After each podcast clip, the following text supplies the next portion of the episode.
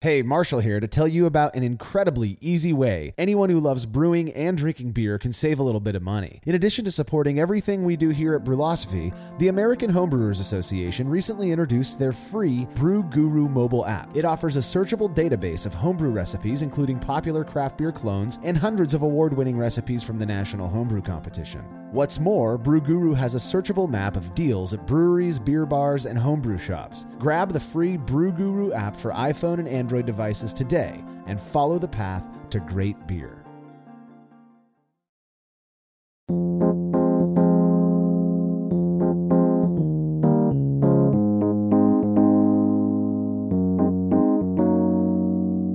It may be difficult to remember in these days of super hazy juice bombs, but clarity used to be and for many still is a sought after attribute in beer, with brewers employing various methods to ensure their finished product is as beautifully bright as it is delicious, one of which involves adding a curious ingredient to the boiling wort.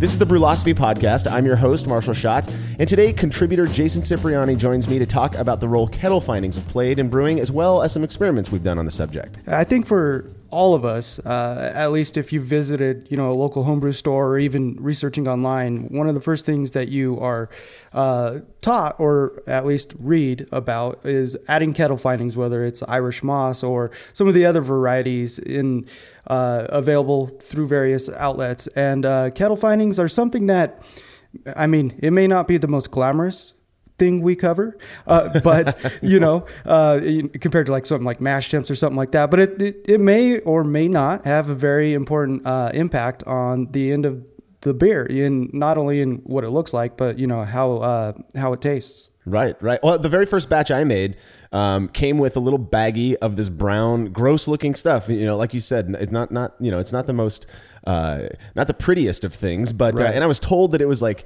you know, it was it was like from the ocean and all of this stuff, but that if you put it in your wort, you're going to have a clearer beers. You know, and so everybody from the very beginning, every brewer I know uh, started off, you know, and well, with a bag of Irish moss or a tab of Whirlfloc, Well, and. uh, Let me change that for you because I only started using Whirlfloc um, maybe five batches ago. I, for whatever reason, thought there's no way that adding stuff in the boil is going to make a huge impact on the end uh, quality and clarity of my beer. And so um, it wasn't until recently uh, that I started actually using Whirlfloc. So I didn't start off doing it. I was, I guess, I felt like a bit of a rebel and didn't want to go down that road the whole appeal to authority step that all of us go I just through. did not want to do it, and uh, so yeah, I mean we'll get into it a little bit later, but yeah, the last five or six brews, uh, I have I have used it, and I have noticed a bit of a difference. That is that's interesting. Yeah, I guess I was being a bit you know grandiose saying that every brewer I know, but but the the truth is I I actually I've brewed with a bunch of people and as a normal part of their process, it seems that adding either Irish moss or Whirlfloc is just, you know, you don't even. It's like almost you do it thoughtlessly. I, I know I, I still use it, and I don't even realize I'm doing it. I just it's part of the process. You know, it's in the line of things that I do. So, well, we're going to get all into the impact that we're- that Irish moss and Whirlfloc and other kettle finings have. We're going to talk about some experiments. Um, that's what this show's all about. But first, we want to remind people that HomebrewCon is right around the corner. Uh, it's going to be amazing. We're going to be there with our friends from Yakima Valley Hops, Mecca Grade Estate Malt, and uh, of course Imperial Yeast at our humongous expo booth, which we just solidified our plans on. It's going to be so cool. You're going to walk right in and basically, bam, you're going to see us. It's gonna be We're going to be recording on the back of a truck. It's going to be so awesome. And uh, hey, Jason, I know you're super excited for this. We just finalized our plans for our annual karaoke night. It's going to be Friday the 28th at 9 p.m., I believe, 9 or 10 p.m. We're not quite set on what time we want to start this thing uh, at the Trio Club. And uh, we're just going to kind of go, at this point, I think we're going to kind of go donation based um, to help cover some of the costs. We don't want to deal with having to set up an Eventbrite page or anything like that. Uh, but we've got room for about 75 or 80 guests on top of uh, who we're all bringing. We're going to have our own bartender. We're going to have some snacks there, and we're going to have basically an endless supply of vitamin R. It's it's going to be huge. I, remember last year about this time is when you and I first started about me contributing to Brulosophy, and uh, as I followed everything through uh, HomebrewCon and eventually saw the karaoke night pop up, I was incredibly jealous. And uh, seeing you know the stage layout for what we have, the room you booked, and and everything that's going to go on this year, I cannot wait. And uh, bonus points if there is anyone who shows up with a choreographed routine, it, it needs to happen. dude i mean i we can chore i've got some plans you know i've got some i got some some songs in my back pocket that i've been talking with people about but nothing choreographed at this point but it's gonna be a it's gonna be a rad time. Um, if you're interested if you're out there you're going to homebrewcon and you're interested um, feel free to reach out to me. Uh, you know we're trying to keep this thing as informal as possible but i'm i'm happy to like hold spots if people want to like yeah, i guess kind of donate early or whatever um, that's totally cool. I- wish we could open it up to more people but we, we really do only have about 75 spots and i've heard from a ton of people who plan uh, to be there. You will you, something to keep in mind is that we're cutting out a little bit early from the um, the pro night or i think they call it the kickoff party now um, so you know if, if you want to stay late for the kickoff party then you know karaoke may not be for you. Uh, but it's going to be cool. Uh, the night before that on the 27th uh, we're going to be hanging out at imperial bottle shop on division street in portland oregon with our friends from imperial yeast. They're, they're having a cool uh, event called insane in the yeast strain. 12 different beers all made from the same base wort and inoculated with different yeast strains. So come hang out with us there. I think jersey and tim might might be doing some reviews. We don't know yet but uh, uh, but homebrewcon june 28th through 30th it's going to be rad. Hope to see you all there. Uh, if you appreciate what we're doing here on the podcast and over at the website please consider doing something really simple to help us out by bookmarking and using the links found at brulosophy.com slash support wherever you shop online. Uh, we have links for that. And uh, by bookmarking those we're going to get a little bit of a kickback um, just a couple of pennies, you know. Uh, but you get a couple of pennies from a bunch of people, and it adds up. So uh, we'd really, we'd really appreciate your help there. Uh, if you want a little something more tangible in return for your support, head over to Patreon.com/slash Brulosophy to check out all the cool rewards you can get for becoming a patron of ours by committing to a monthly pledge. Uh, easily the most popular is our $5 level, which gets patrons a unique monthly discount to Yakima Valley hops, uh, as well as an invitation to a live q&a session with really smart people. This month it was uh, actually well last month it was john palmer and uh, we did that last weekend and it was amazing. Uh, he answered you know 35 40 people were able to make it to this session and he just answered all of their questions right on the spot. Super cool. Uh, coming up next we've got bjcp grandmaster judge and brewing better beer author Gordon Strong, good friend of the show. He's he's just a nice guy, uh, super knowledgeable. Uh, you can ask all of your questions to Gordon, and he'll answer them for you. So uh, we've got some other fantastic guests lined up as well. Charlie Bamforth. We're talking to Vinny from uh, Russian River. He's trying to get he's trying to get it set up as well. So uh, check out all the rewards at Patreon.com/slash Brulosophy. Um, I'd also like to ask those who haven't already subscribed to the podcast to do so and then also rate it and review it. The feedback is super helpful and it actually helps people who aren't already listening to the show find us. Um, so if you could just subscribe, rate, and review, we'd really appreciate that. Thanks to the 200 people who have already done that. Finally, T-shirts are now available at YakimaValleyHops.com. This is something we've been talking about for a long time. Currently, we have three T-shirts. They're all kind of new. One of them is a brand new design. Super comfortable shirts. Probably the most comfortable I've I've got in my closet at this point. Yeah, they're awesome. Yeah, man. They're yeah high quality shirts. I, I don't know why we didn't do that earlier, but It takes time. Um, but they it are- takes time. yeah, yeah, right. Uh, but they are available, so go check them out. YakimaValleyHops.com. You can just search for Brulosophy there. All right, we've got some feedback, which is brought to you this week by Brewers Hardware, who specialize in triclover compatible sanitary fittings, conical fermenters, kettles, and brew stands. Brewers Hardware offers a variety of unique and hard to find items for both the home and craft brewing markets, including high quality stainless fittings at competitive prices and very fast shipping. They're also very excited to announce the release of the BCS 482 control system. With eight temperature inputs, eight discrete inputs, and 16 discrete outputs, the BCS 482 provides everything needed to fully automate your brewery. Learn more about this product and other great gear that they sell over at brewershardware.com. And don't forget to mention Brulosophy at checkout to receive a free gift. That's brewershardware.com. All right, this bit of feedback is um, in regards to episode 31 on wort aeration. It comes from David Hagen. Now, it's really long, and I went through it, tried to figure out how I could cut it down a little bit, but I feel like everything he says kind of it's kind of important. So I'm just going to go ahead and read through it, and then we'll comment on it. Awesome. So David says, I was taught you should aerate your wort after cooling below 80 degrees Fahrenheit, which is 27 degrees C, and before pitching yeast. So that's what I did using a plastic wort aerator and agitating my fermenter for five minutes after siphoning.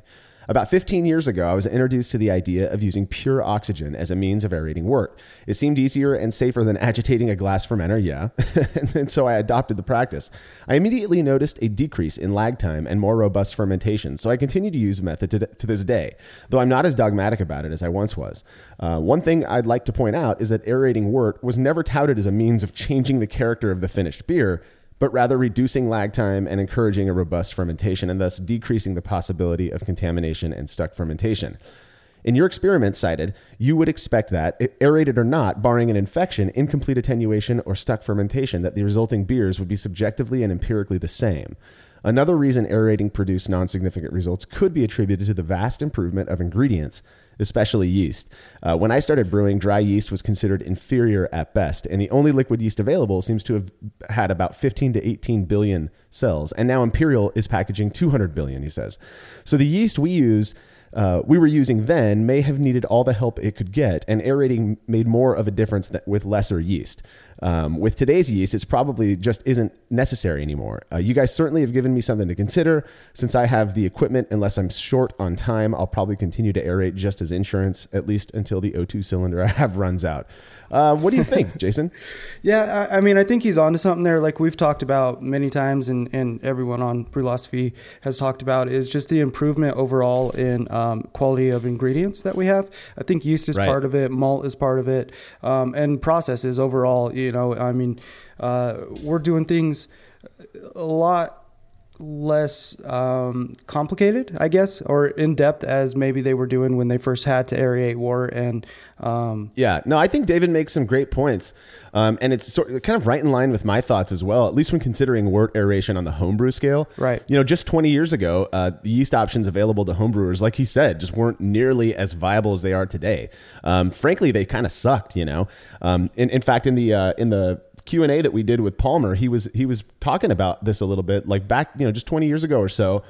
The yeast that people were getting, you you were basically doing everything you could to the wort to make sure that yeast did its job. And these days, you don't have to worry about it nearly as much, you know? Yeah, I don't aerate at all. I never have. I mean, once in a while, I'll give uh, the fermentation vessel a, quick shake uh, before I pitch, just just two. You know, there's never been really any rhyme or reason. It, it obviously is not introducing as much oxygen as uh, a proper oxygen wand and, and, you know, hitting it with 60 or 90 seconds of pure O2. But, yeah. Uh, I, and I've never had any issues with, with you know, uh, yeast taking off or, or fermenting out or doing anything like that. Yeah, same boat. I, I I've never used Pure O2 in any of my beers and have never had an issue with attenuation. That being said, I can see why using Pure O2 on the professional scale, which I don't have any experience with, um, yeah, might might be you know, but it might be more necessary uh, just partially because they need to do everything they can to sell that beer they, they, to ensure that that's not going to be a, a, ruined batch or whatever. Um, and plus, they've got you know bigger pressures and all that stuff uh, just because of the larger scale. So yeah, when when you're income is is uh, you know relying on that batch of beer coming out quality and consistently, uh, you're going to make all the extra steps to have as much insurance as possible. That and you know m- right. most bigger breweries they wash their yeast and reuse it, and um, there's you know you want to take care of that yeast, right? Right. Yep. Yeah. Yeah. Cool. Well, yeah. It's a that's great. Um, great points, David. Thank you for uh, for sending that in. Uh, if you have any show feedback, you can send it to feedback at brulosophy.com. Jason will receive that actually. Yeah. Uh, and now you can phone your feedback in. Check this out. We this is we've awesome. got a phone number, a voicemail line that you can call and leave your feedback. And as long as you're not too vulgar, uh, we may just play it back on the show. Phone number is 951 444 0320. That's 951 444 0320. Leave us a message. Uh, we'll try to address all of the, your feedback on the show. How long until we get a uh, Tim and Jersey impersonation call? You know, someone. it's got, yeah, it's right. bound to happen. Yeah. Oh, guaranteed. Yeah. I, I, we've already got somebody out there who really, I, really loves Tim and Jersey apparently on Reddit. So They're know, maybe BFFs. they'll be the one to call it in. Yeah. So, um, all right. Speaking of Tim and Jersey, a couple months ago, I received a beer from our friend Will Watson, who goes by Hi Hat Brewing. Um, and he said that this beer was brewed with the goal of wanting to, quote, try something big and complex for the holidays. So he brewed this beer for the holiday season. Uh, taking a unique spin on a wee heavy, Will not only added molasses to the boil, uh, which brought the OG up to 1094, hi, uh, but he also tossed in some fresh spruce tips at Flameout, something neither I nor the guys were aware of prior to reviewing it. One minute beer review with Jersey and Tim. What do you think of this? Let's see. It's not as dark as we're used to seeing. It's also not as light as we're used to. It's like a middle. It's like middle of the road. It does not smell good. Well, don't you- that doesn't define things. Ninety percent of what we do is watch each other sniffing Yeah. beers. smells great. What are you talking about? I demand an increased contract. I don't have to deal with this unprofessional buffoon over here. Whoa. Gosh, No, we're gonna like it more and we drink it more. I, I Well, I'll tell you the first uh the first impression is rough. It was pretty rough. There's all kinds of things going on. I don't know what to do. I feel like if I knew a lot about beers, I would like this beer. It would be a really good beer to be like, you don't like this? Well, you don't understand, you, don't know, know- you don't know chlorophyll and talking about. borophyll.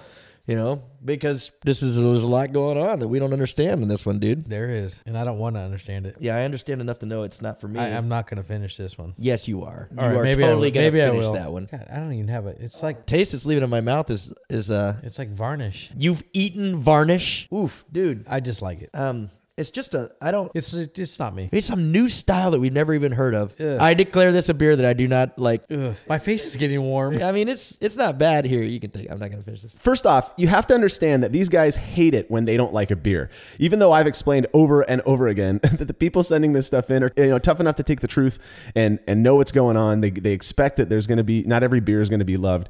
Uh, they really were not digging this wee heavy at all, and watching them not like it was pretty damn funny.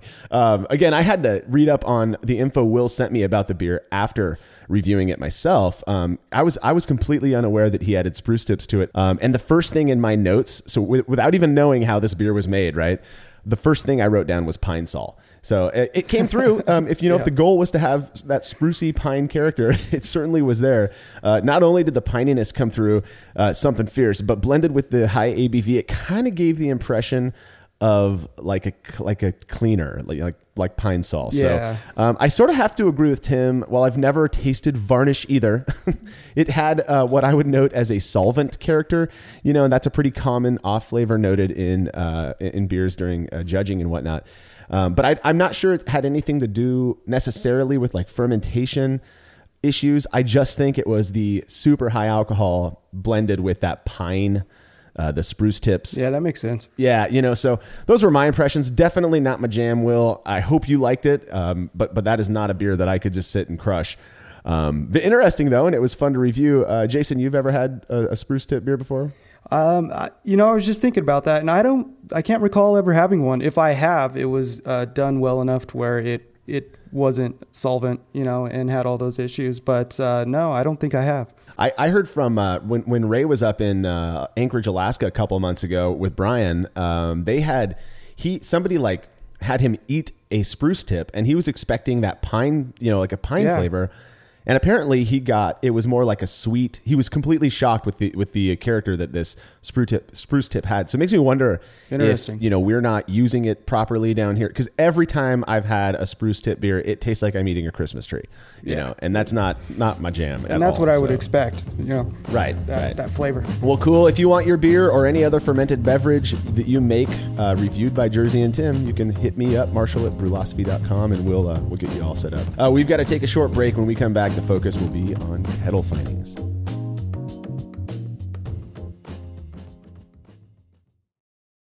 Family owned Atlantic Brew Supply is the largest homebrew shop in the Southeast. No gimmicks, no multinational corporate overlords, and no BS. They offer exclusive malts, yeast, and more from local artisans, as well as award winning recipe kits. They also sell professional brewing gear and cask equipment from sister companies ABS Commercial and Cask Supply. Most ingredients are available by the ounce, plus, Atlantic Brew Supply has an on site calculator to help you craft your best brew. Orders are processed same day, and two day shipping is guaranteed for East Coast customers. Get 15% off your first order using promo code BRUPOD. That's B R U P O D at AtlanticBrewSupply.com.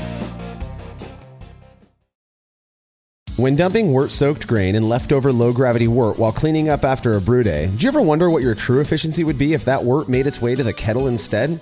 Using the brew bag, a fabric filter for all mash tuns and brewing methods, allows you to capture every last drop of wort.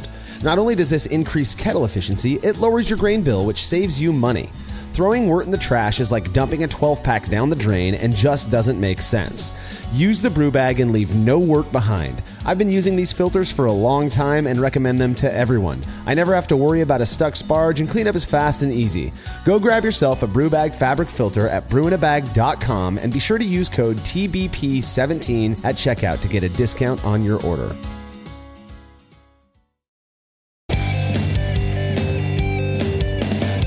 Compact and simple to use with a small footprint for brewing indoors, the Grainfather makes it easy for you to brew professional quality beers at home. The Grainfather is an all in one brewing system that lets you brew all grain beer in a single, compact stainless steel unit.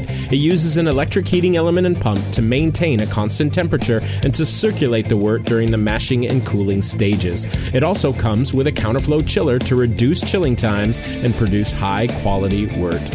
And now, with the addition of their conical fermenter, the Grainfather takes things one step further by offering homebrewers state of the art temperature controlled fermentation just like commercial breweries use. And with the Grainfather Recipe Creator and Connect app, you can easily design a recipe, sync your brewing system with your phone, and then just sit back and relax as the app takes over and assures that you maintain your scheduled mash temps and boil schedule.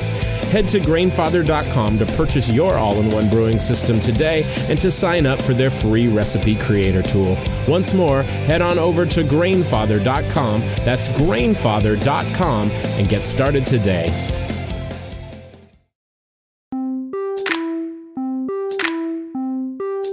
Kettle finings such as Irish moss and whirlfloc are a normal part of many brewers' process, getting used as a matter of course because that's the way it's always been done. I remember being shocked to learn that Irish moss was actually a seaweed, uh, which makes me kind of wonder, like, how the hell somebody first thought to use this? Do we have any information on that, Jason? You know, in doing research in preparation for this episode, I I looked all over, and basically the only thing I could find is you know Irish moss is basically a seaweed that comes from the um, Atlantic uh, coast of North America and Europe, and it's been used for centuries. Now, whether there was a country of origin that it started in, I I couldn't find anything that said yeah it started in Ireland or it started you know uh, here or there. It just is something that's kind of always been around, and uh, something that I think they started using after isinglass, which is a collagen substance from dried fish bladder, um, and then as well as you know, I even found something uh, related to using blood as a uh, agent. Specifically, it was ox blood, uh, it, but it was primarily used in wine and, and not beer. But it, at some point, it was used in beer. so weird. I mean, like we're. I, I think about this kind of thing with so many uh, aspects, not just with brewing, but kind of in life. Like, who was the first person who thought, "Man, I'm just going to throw some of this weird fish bladder stuff, Yeah. and I'm just going to throw that." Like, who the who in their right mind thought that that would be a good idea, and then it turned out to kind of work for them, right? Like, it produced this clearer beer. Um, Or man, ox people blood. be weird. Like, why are you just sitting around? Hey, I just butchered this ox, and I'm going to go ahead and dump some of the blood in my wine. Like, I, I, Yeah. that thought process is is foreign to me. Well, uh, see, I, and and and it, we can go down a rabbit hole on this one. I bet somebody was like butchering the ox, and and as they're like bringing the hatchet back or whatever, it, like blood just went flying into their wine, and then that that one that that glass just happened to be clearer than the other. I don't know, dude. it's so weird. Well, the good news is ox blood in, as a fining agent in the Eu- European Union, Union and the U.S. has been banned since 1997. So unless there's been, unless you could find a bottle that's been aging for you know a few decades uh, and came from a winery that used this practice, odds are there's no more ox blood in your wine, Stupid regulations, ruining the fun. So, ruining the fun. Well, I think I think another one was um, a fining agent was like egg whites or something like that, right? Yeah, yeah. They they would put egg whites in, and it, you know it, it would do its magic and supposedly clear up the beer. Yeah, right. And then you get a, a wonderful meringue uh,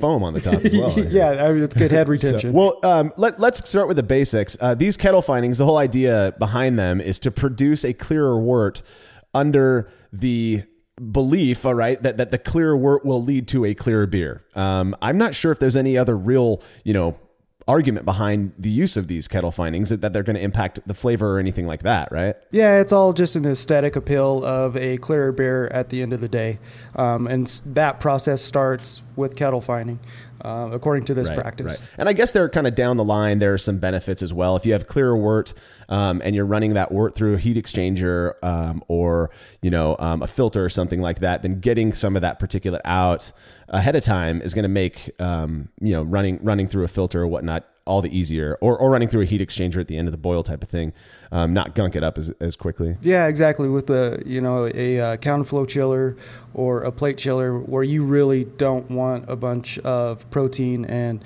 um, other particulates going through and, like you said, clogging it up. It, it's a good way to. It's like insurance. Yeah, right. So, um, interesting stuff, I think, um, particularly. So, the, the two most common kettle finings that we use these days are Irish moss and then and Whirlfloc. Let's kind of break down both of these uh, these different finings and talk about what they what exactly they are and how they work. Yeah, so Irish moss um, actually is in both Whirlfloc and Irish moss, but we'll address Irish moss first. Um, it's a red algae. It's I'm probably going to butcher this, but it's called a Chondrus crispus, and like I said earlier, it's on the Atlantic coast of North America and Europe.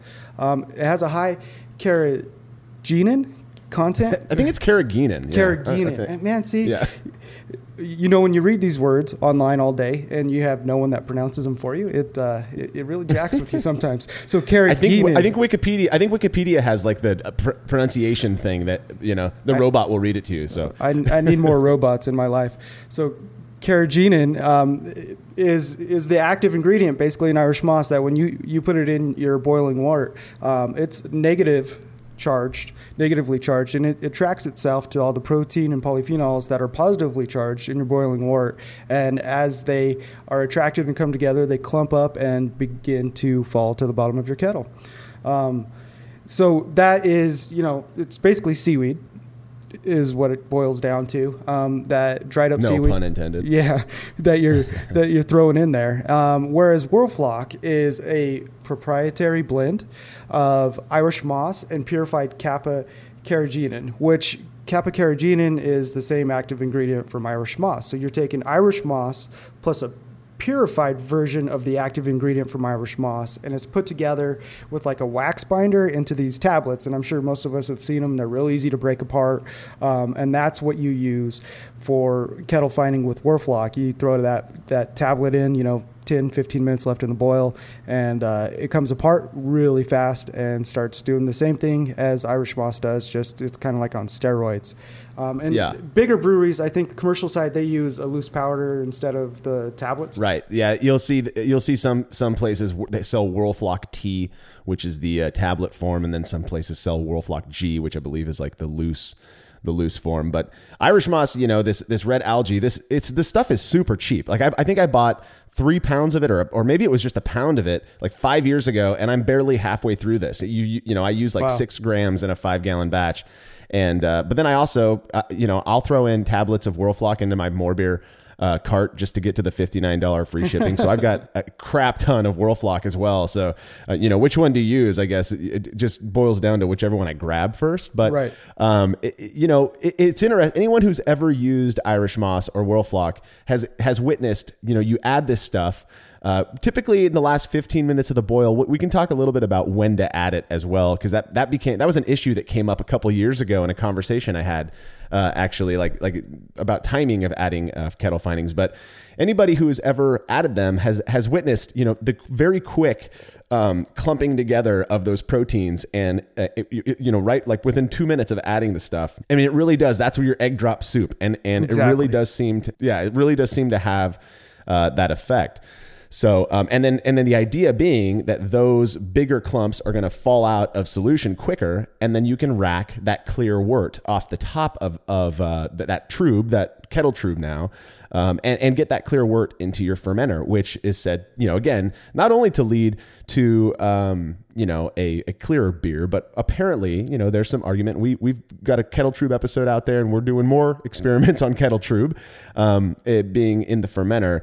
Um, but but there's some argument that that that being on that trub for too long can have negative impacts on uh, flavor and aroma and, and, and whatnot. So uh, that's that that really is kind of the main purpose of these finings. Yeah, and I personally use Whirlfloc. Uh, I think I did the same thing as you did, bumped it up to get free shipping for more beer. Um, you know, I figured why not? Might as well take the plunge and start using it and see what it's all about. And and it was amazing the first time I used it. I watched it, it just as you said. It, it the top of uh, the boil t- started turning into egg drop soup, and you can see these little particles fall into the bottom of, of the boil kettle. It, it happens so fast. Um, as far as Yeah. timing goes, when do you usually add yours? Well, well, so when I when I first started brewing, the um, the the typical recommendation was to toss it in with 15 minutes left to go in the boil, um, and that was that was pretty common. I would see those, I would see that you know recommendation in recipes online and whatnot for a long time. Well, a couple years ago, um, I was talking with somebody. I think I had read it on um, Homebrew Talk or something like that. Somebody saying that it actually works better uh, if you add the kettle fining, whether it's Whirlfloc or Irish Moss, in the last five minutes of the boil and is close to two minutes left in the boil. Wow. Um, and the the idea being that if you add it too soon, you're going to get that clumping, but then the boil, the vigor of the boil will actually break those clumps apart, and you're kind of defeating the purpose of the Irish moss. And I, it made sense to me. So I started, you know, just a few years ago, started tossing in my kettle finings uh, in the last some anytime within the last five minutes. So if I have a uh, a hop addition that's between five minutes and zero minutes or flame out or whatever, I've done it at flame out even, and you still see that clumping. You don't you in my experience, you don't even need that that strong boil. You just need a little, you know, stir it up and that hot liquid, and it really does seem to have the effect of, of just clumping up and dropping out. Yeah, I read a little bit uh, about this whole five minute, 10 minute, 15 minute um, debate. And uh, from what I read is the longer it's in the boil, not only does the vigor of the boil have a chance of breaking up the clumps that have formed, but it also can break down the proteins that are, or the active ingredient that's in the Irish moss and the whirlfloc to the point where they no longer are attracting the positive charged proteins to clump up with them. So there, it wasn't a definitive thing, but it was a, a debate going on I, um, of even the uh, the manufacturer of Whirlfloc was, was saying, you know, wait till around the five minute mark to drop it in. Uh, right now, Yeah. I've been doing it around ten minutes. It seems to be working okay. Uh, I purposely with the last five batches or so that I've used this on, I have not fined with gelatin uh, just to see if the end beer, not only the wort, but the end beer was a little bit clearer, and it actually clears up pretty fast just using Whirlfloc, which has been kind of interesting. Yeah, yeah, definitely, and we'll we'll we'll get into that more as we discuss the experiments we've done with these things. Um, another another thing to consider is how much of this stuff to use. Um, I, uh, I have a I have a buddy in town here who um, I think he might have had a few too many during his brew day. Um, and rather than doing, yeah, I think the common recommendation is like one teaspoon of Irish moss uh, per five gallon batch, or like a half tab of Whirlfloc Yeah, half tab. um, which which can be kind of a pain in the ass to, to you know if you're if you're a nut like me getting you want to get exactly half so I actually when I use Whirlfloc for a five gallon batch I, I weigh out how many grams the Whirlfloc tab is and then I kind of shave off exactly half of that Wow. because that's how I am I just crack it in half and say, yeah, good enough. Yeah, well, you know what? Some of us can't do that. Okay, um, but but I, so my my buddy ends up tossing. I think he tossed in like three tablespoons. I don't know what happened, but um, I d- I didn't get to try the beer. But he was as he's serving it to people. They're like, "Why does this taste like the ocean?" They like had that kind of. So you know, it's not. This is definitely not one of those. You know, the more you use, the more benefit you get out of it. Sort of things. You really don't need that much. I mean, um, Right. I like I said for five for a five gallon batch when I'm using Irish moss, which I keep in like a, uh container out in my garage. I just I just pick it up with my fingers about you know about a little looks like a teaspoon or so. Measure out five to six grams, and I put that in. Uh, with my final uh, hop addition into the into the boil, and that's all you need. And and with the Whirlfloc, the thing about the Whirlfloc is that it does it dissolves sort of slow if you toss the tab in, right? Yeah. Um, so you it, it- you need to add that with I I think at least uh, with a little bit of time left in the boil. You know, five minutes is good enough. Um, and what I'll typically do is I kind of crush it up into a powder, so I don't have to wait for it to to get dissolved. That But, makes uh, sense. It takes a little bit of time for that wax binder to break down and release it. Um, Yeah, and it look and it looks like Alka Seltzer when you add it. You know, like bubbles. It and- does. Yeah, it really does. And then as it bubbles, you see the clumps forming. It's it's an interesting it's crazy. process. I had a conversation with someone at a homebrew club meeting a few weeks ago. I was collecting data on a Hop Chronicles, the Simcoe Hop Chronicles Pale Ale. And uh, it was really clear by the time I was serving it and, and everything. It still had a bit of a haze, not as much as if I would have found with gelatin uh, later on. But they asked, you know, how did you get this clear? And I said, Whirlfloc. That's the only thing I used. Well, how much did you use? And I was like, uh, half a tablet. Well, in- the process of this conversation, they were putting in two tablets of Whirlfloc for a five gallon batch, trying to get their beer clear. And I, I just was, that's way too much, you know. And so we had a long conversation about that and uh, and uh, possible, you know, downsides to using too much of it. But uh, yeah, all you need is a half tablet, and, and you're good Yeah. to go. Right, right, right. Yeah, that's that's interesting. I mean, it makes sense, like on a on, on kind of a um, superficial level. Like, oh yeah, if, if if a little bit clears up the wort, then a lot's going to clear it up Right. even more. Um, but but but again, this is one of those things. Um, it's sort of like gelatin, and uh, you know, we're gonna we're gonna get dig into gelatin a lot more in the future in its own show. But we have an experiment showing that when you use more gelatin than the you know recommended half a teaspoon for a five gallon batch, it actually has the opposite effect, or seems to have the opposite effect, in that it keeps the beer hazier. Um, at least that's been my experience in testing it out. And I'm I don't think that by adding too much Irish moss or Whirlfloc you're gonna you're gonna like create a hazier beer, but I do think you can get flavor carryover from the you know it's an algae. I mean, the Right. stuff t- is the ocean. If you smell when I open up my thing of, of Irish moss, it smells like the ocean. It smells like dried ocean. You know. Yeah, exactly. There's going to be some sort of flavor carryover there, I would imagine. Right, right. Well, so um, the the active ingredient we talked a little bit about carrageenan, or what you're calling carrageenan. I'm not sure who's right on that. Um, the, that's the active ingredient. Um, you mentioned that it is negatively charged and it attracts the positively charged um, proteins and whatnot from the boil. What what else? What exactly is carrageenan? Like, what is it used for? Is it used for anything else? And and do they can, is, do they have like a like a? I wonder if they have like a like an extracted version that's not in the form of this uh, algae, which Whirlfloc does have Irish moss in it. So, uh, like, I, I I can't help but wonder if there's not like a powdered form that you can just sprinkle into your wort and it does the same thing. Yeah, I, I wonder that too. Uh, mainly, what it's used for outside of home brewing and Irish moss and Whirlfloc, and what we use it for is the food industry as a whole uses it as a thickening agent, and it's actually it's not something that has just you know come about in the last uh, 50 years, 20 years, or whatever. It's actually been used since the 15th century as a food thickening agent, and I, I found reports of it uh, used in like coconut milk, uh, things like cured meats and dairy-free cheeses, stuff like that. There's something sort of gross about the thought of thickening agent to me, but whatever. Yeah, I mean, I mean, it's a form of uh, gelatin in a, in a way, you know, and, and uh, yeah, I don't know. It, we we us humans figure out weird things and, and really use it to our advantage, I guess. Um, but uh, yeah, so that's you know that's. Are there any downsides to using Irish moss or Whirlfloc or kettle finings that you are aware of? well, I guess when you're you're dropping out uh, a ton of proteins, if you're using you know large amounts of it, let's say two Whirlfloc tablets, uh, other than the flavor carryover. Um, you have to wonder if, if the lack of proteins would have some sort of impact on head retention. I've certainly heard that argument. Yeah. Yep, and um, you know it's another thing you have to pay for. Which honestly, as cheap as it is, when you're first starting home brewing and getting going, or you know trying to build up your home brewery to the way you want it to be, uh, every dollar counts. You know, and, and Yeah. if it's one more thing you have to pay for and one more thing you have to worry about keeping in stock, it it is the you know is it really worth it? Totally, totally. It- well, the, the biggest uh, contention that I've heard against using uh, Whirlfloc has to do with this impact that it might have on head retention. Um, but it seems like most people think that the impact it has on clarity outweighs uh, that risk. So, um, well, we have done a couple of experiments on this, of course, uh, looking into the impact of kettle finings, which we're going to uh, get into when we return from this short break.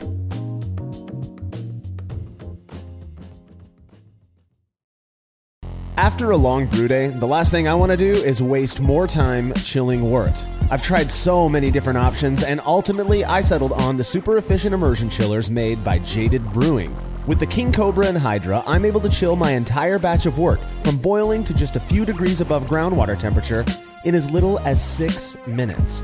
If an immersion chiller is right for your brewery, then do yourself a favor and check out all of the rad options Jaded Brewing has to offer at jadedbrewing.com and be sure to let them know Brulosophy sent you. Shopping for brewing supplies online can be a real hassle, which is why we recommend Love2Brew. They've got great prices, super fast shipping, and they carry exclusive products like East Coast Yeast, the Brewer's Essentials brand, and their award winning beer recipe kits. They're also the only place you can pick up your very own Brulosophy recipe kit. The numbers don't lie. Love2Brew has hundreds of five star reviews, and thousands of brewers are choosing them for their supplies and ingredients each year. Experience the difference at love2brew.com. That's love, the number two, brew.com. As every brewer knows, the best beer requires the best hops, which Yakima Valley Hops provides fresh from the source to brewers around the world, carrying everything from classics like Cascade to modern favorites like Galaxy and Mosaic, as well as other ingredients and gear. Yakima Valley Hops has it all. And don't forget to check out their new podcast, The Late Edition, where the YVH crew goes into depth on our favorite plant with industry experts. Head over to YakimaValleyHops.com now to see all they have to offer and subscribe to The Late Edition wherever it is you listen to podcasts. Founded in 1978 by brewing pioneer Charlie Papazian, the American Homebrewers Association is a division of the Brewers Association focused specifically on protecting and promoting the hobby of homebrewing. In addition to their work lobbying for the rights of homebrewers across the country, they're also the primary sponsor of Brulosophy.com. By joining the AHA, not only are you supporting their cause, but you get a ton of benefits as well. Discounts at brewers across the U.S., early access to tickets for events like the Great American Beer Festival, and you get to attend HomebrewCon, the world's biggest gathering of homebrewers. Head over to brulosophy.com slash AHA now to sign up to become a member.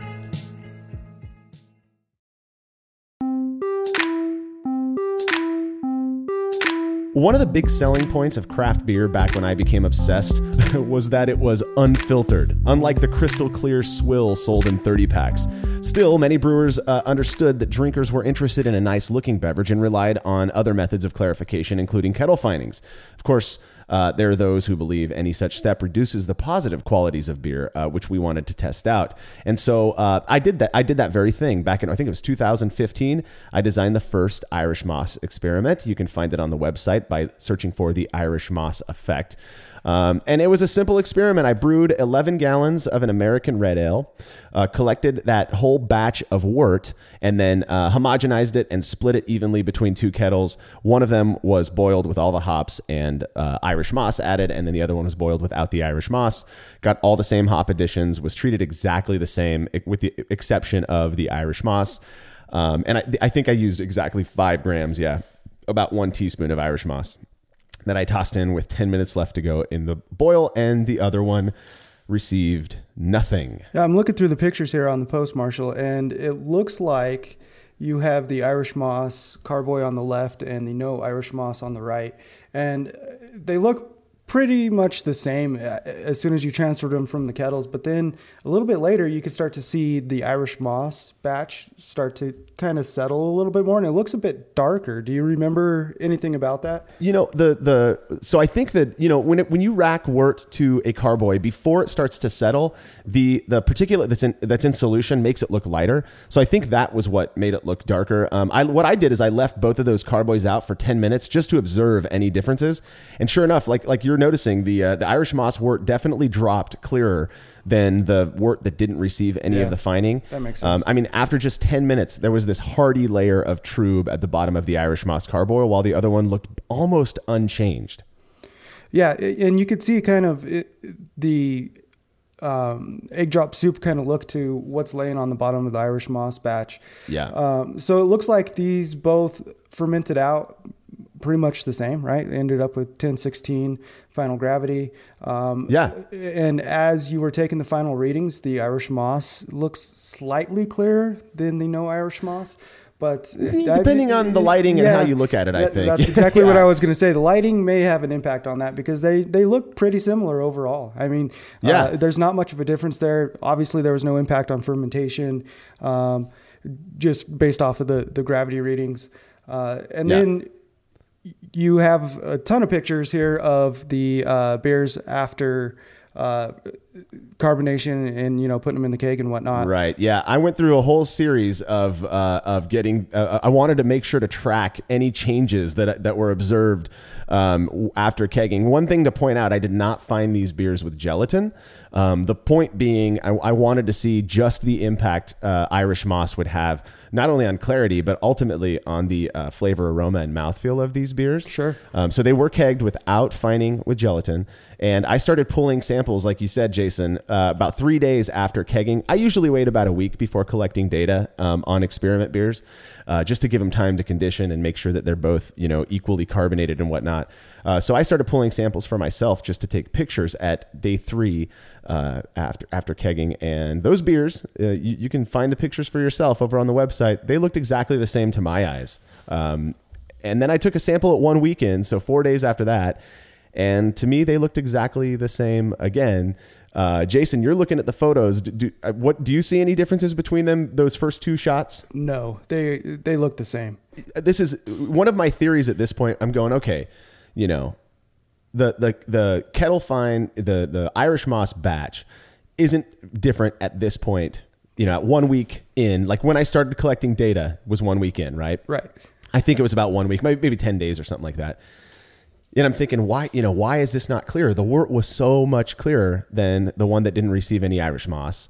Um, what could be the reasons for that? And I started kind of formulating these hypotheses. One of them is that, uh, you know, I the, the yeast that I use, which was the Safale US05, isn't necessarily known for being super flocculent. So, um, and that's in my experience using that yeast in in the past. Um, it can take two or three weeks uh, for the yeast to start dropping out and, and the beer to start to clear up. So I kept on going and taking more pictures of these beers side by side. At two weeks post kegging, the beers were very similar, but I did start to notice that the Irish Moss one was starting to look a little bit clearer, kind of on the edges. You could see through the beer a bit. And then by three weeks, the um, three weeks after kegging, to me at least, the Irish Moss beer was noticeably less hazy. Yeah, absolutely. I, you know, like you said, I'm looking at the pictures right now, and I, I see the same thing you did. And I think you used US05 on purpose, right, for this experiment because it, it was a less flocculating yeast, and, and you wanted to see what kind of impact it was.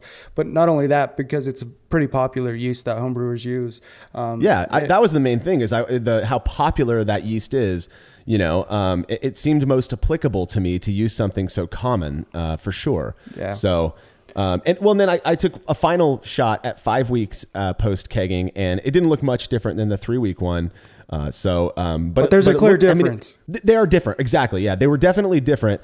Um, and, and something I really wasn't expecting was that the beer find with Irish Moss actually had surprisingly better foam formation and retention, um, which you can see in the pictures. Yeah, absolutely. And since using it, as I've gone back to a few times, I've seen the same thing as well with the beers I made with it. Now, I haven't made a side by side batch or anything like that, just observation on my end. My head Right. retention has seemed to be a little bit better after having used Whirlfloc. So, which, which is super interesting because Yeah. the argument that I heard like as a as a reason not to use it was that it would nev- negatively impact uh, you know head retention and whatnot. And it seems to do exactly the opposite that it has Yeah. this um, at least from this experiment and in our personal anecdotal experiences.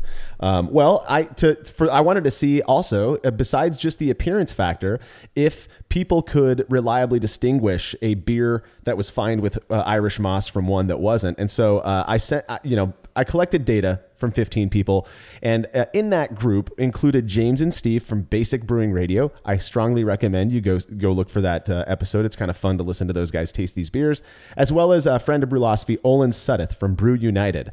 Um, so they were they were included in the participant panel, 15 people. Um, at that number of participants, we would need nine in order for us to uh, reach statistical significance. We would need nine of them to identify the unique sample, um, but in the end, only eight people did. Uh, so eight out of 15, you know, barely over half, but, but, um, so that, but not, you know, doesn't reach that, that threshold for significance. Um, so we couldn't say with, you know, with any, uh, uh, you know, confidence that people could reliably tell these beers apart. Now, I do think James and Steve felt that they were both different and were pretty confident about it, but they also, I, if I recall correctly, I think they, they drank them out of clear glasses. yeah, So I kind of, I just went back and listened to that episode, and they were able to pick it off right away, but they were drinking out of clear ga- glasses, and because of you know in the pictures we've demonstrated, there was an observational difference here. Uh, it's Right. not hard for them to pick the right one, or at least tell at least tell them apart. You know. Right, right, right. Well, despite knowing that there was a clarity difference myself, when I was blind to the appearance, I was completely unable to tell these beers apart based just on flavor and aroma and mouthfeel. Even after five weeks in the keg, I mean, I kept doing this one over and over and over and having my wife serve them to me, and I could not tell them apart. And it's, you know, I think that's an interesting uh, thing. If I, you know, when, when I can see that there is a observable actual difference between two things, Right. my brain says, okay, they're going to taste different. That's just the way things work. You know, I feel like Yeah. as humans, we do that. And the fact that I knew these beers were freaking different, and I and when that was hidden from me, I couldn't tell them apart. That's always such a weird and unique experience for me. Yeah, I agree, and, I think it goes to show a lot why why homebrewers, especially, we don't have all this fancy equipment to filter out beer and get it clear. Um, we're always chasing better ways to Right. clear our beer up because if it looks better, our minds are going to tell us it tastes better. Isn't that the truth? And when it looks super hazy and muddy, like uh, our minds might work in the opposite direction. No, I, I may not agree 100% with that, but yeah, you're, you're heading down the right path. you just don't want to get in trouble, Jason. That's, yeah, uh, I like well, Brian. Brian's my friend. Right. so, what do these uh, what do these results tell us? Uh, basically, what I gleaned from it was that Irish moss affects clarity over time and doesn't seem to have much of an impact on other beer characteristics. Um, and that that's really, I mean, that that's all I got from this. It, it does seem to have an impact on uh, foam formation, which I thought was pretty neat. Yeah. Um, so as a as an aside, for shits and giggles, at the end of this experiment, once all of the data was collected, I decided to find both of the beers, whatever was left over, with gelatin, just to see what would happen. And within, and you know, they, if you go look at the pictures uh, in that article, they both maintained a pretty a pretty hearty haze. I mean, they they weren't clear, you know. No, yeah. Um, within about two days after adding gelatin to both of the kegs, they were crystal clear. I mean, the gelatin just cleared them right up. So uh, I thought that was pretty interesting. Makes me wonder. I mean, you have to remember one one of those batches didn't have uh, kettle finings in it, and it still cleared up with gelatin. So you know, there's that argument like maybe you don't if you're gonna if you're gonna fine with gelatin or biofine or Clarity Ferm something like that. Maybe you don't. You know, the kettle fining is kind of a moot point. Yeah, one or the other or both, what, whatever. Yeah, yeah, interesting. So, uh, well, well, um, the, the other thing is that that perhaps the kettle fining would work faster with a more flocculent yeast strain, um, working together to create a clearer beer. For example, something like. Imperial Yeast's A02 Pub Ale, which I'm pretty sure is the fuller strain. I've used this strain many times over the last year, and similar to my experience with all Imperial Yeast, fermentation was quick to start, vigorous, and produced the beer I expected, thanks to the 200 billion cells of pure yeast packed into each pitch right pouch. If you haven't tried Imperial Yeast yet, you're late to the game. These dudes care just as much about homebrewers as they do everyone else, and they're doing rad things for the hobby. Go check them out and everything they have to offer at imperialyeast.com. You will not regret it. That was an All right. incredibly smooth segue. That, that was Thank you. top Yeah, notch. that one took forever for me. To, people love these these uh, these live read ads too. So It was awesome. Um, I, we the thing is, I do love Imperial Yeast. Like we're not. It's not like they're you know. Anyways, go try Imperial Yeast. It- it is the best I've ever used. yeah, I'm fully on Um, board with that. They- They're, they're yeah. awesome. So the um, the second experiment that we've done on this was focused rather than being on Irish moss on Whirlfloc, and I believe Jake brewed an English bitter for this one. Yeah, it looks like he brewed not best yet strong bitter. So maybe it was a work in progress. Uh, uh, he do, brewed two identical batches, uh, same hop addition, same fermentation schedule, water profile, all of that. One batch got roughly half a Whirlfloc tablet, where the other batch did not. Um, in Right. looking through these pictures here, it looks like um, he took some pictures of the actual boil kettle with the fining and no fining agents, and or the with Whirlfloc and no fining, and uh, there's a pretty stark difference in those pictures there, where uh, between the two with the Whirlfloc looking quite a bit different. Yeah. Oh my gosh. It, it, it- like we keep saying egg drop soup, but that that one that has the Whirlfloc tab in it looks like something you would scoop out with a ladle and eat. You know. Yeah, and kind of making me hungry. Um, both, both batches actually uh, had the same OG of 1056, and they fermented out with the no fining batch uh, finishing at 1014. Uh, the Whirlfloc finishing slightly lower, 1013. Not really that big of a difference. Um, Yeah. And you can't really see at least um, right before he started cold crashing and carbonating the beers. You, you don't really see much of a clarity difference in his pictures. Yeah. yeah Well, he well, and when he was taking his uh, his hydrometer measurements uh, at the very beginning, he left those um, his hydrometer tubes out for a bit.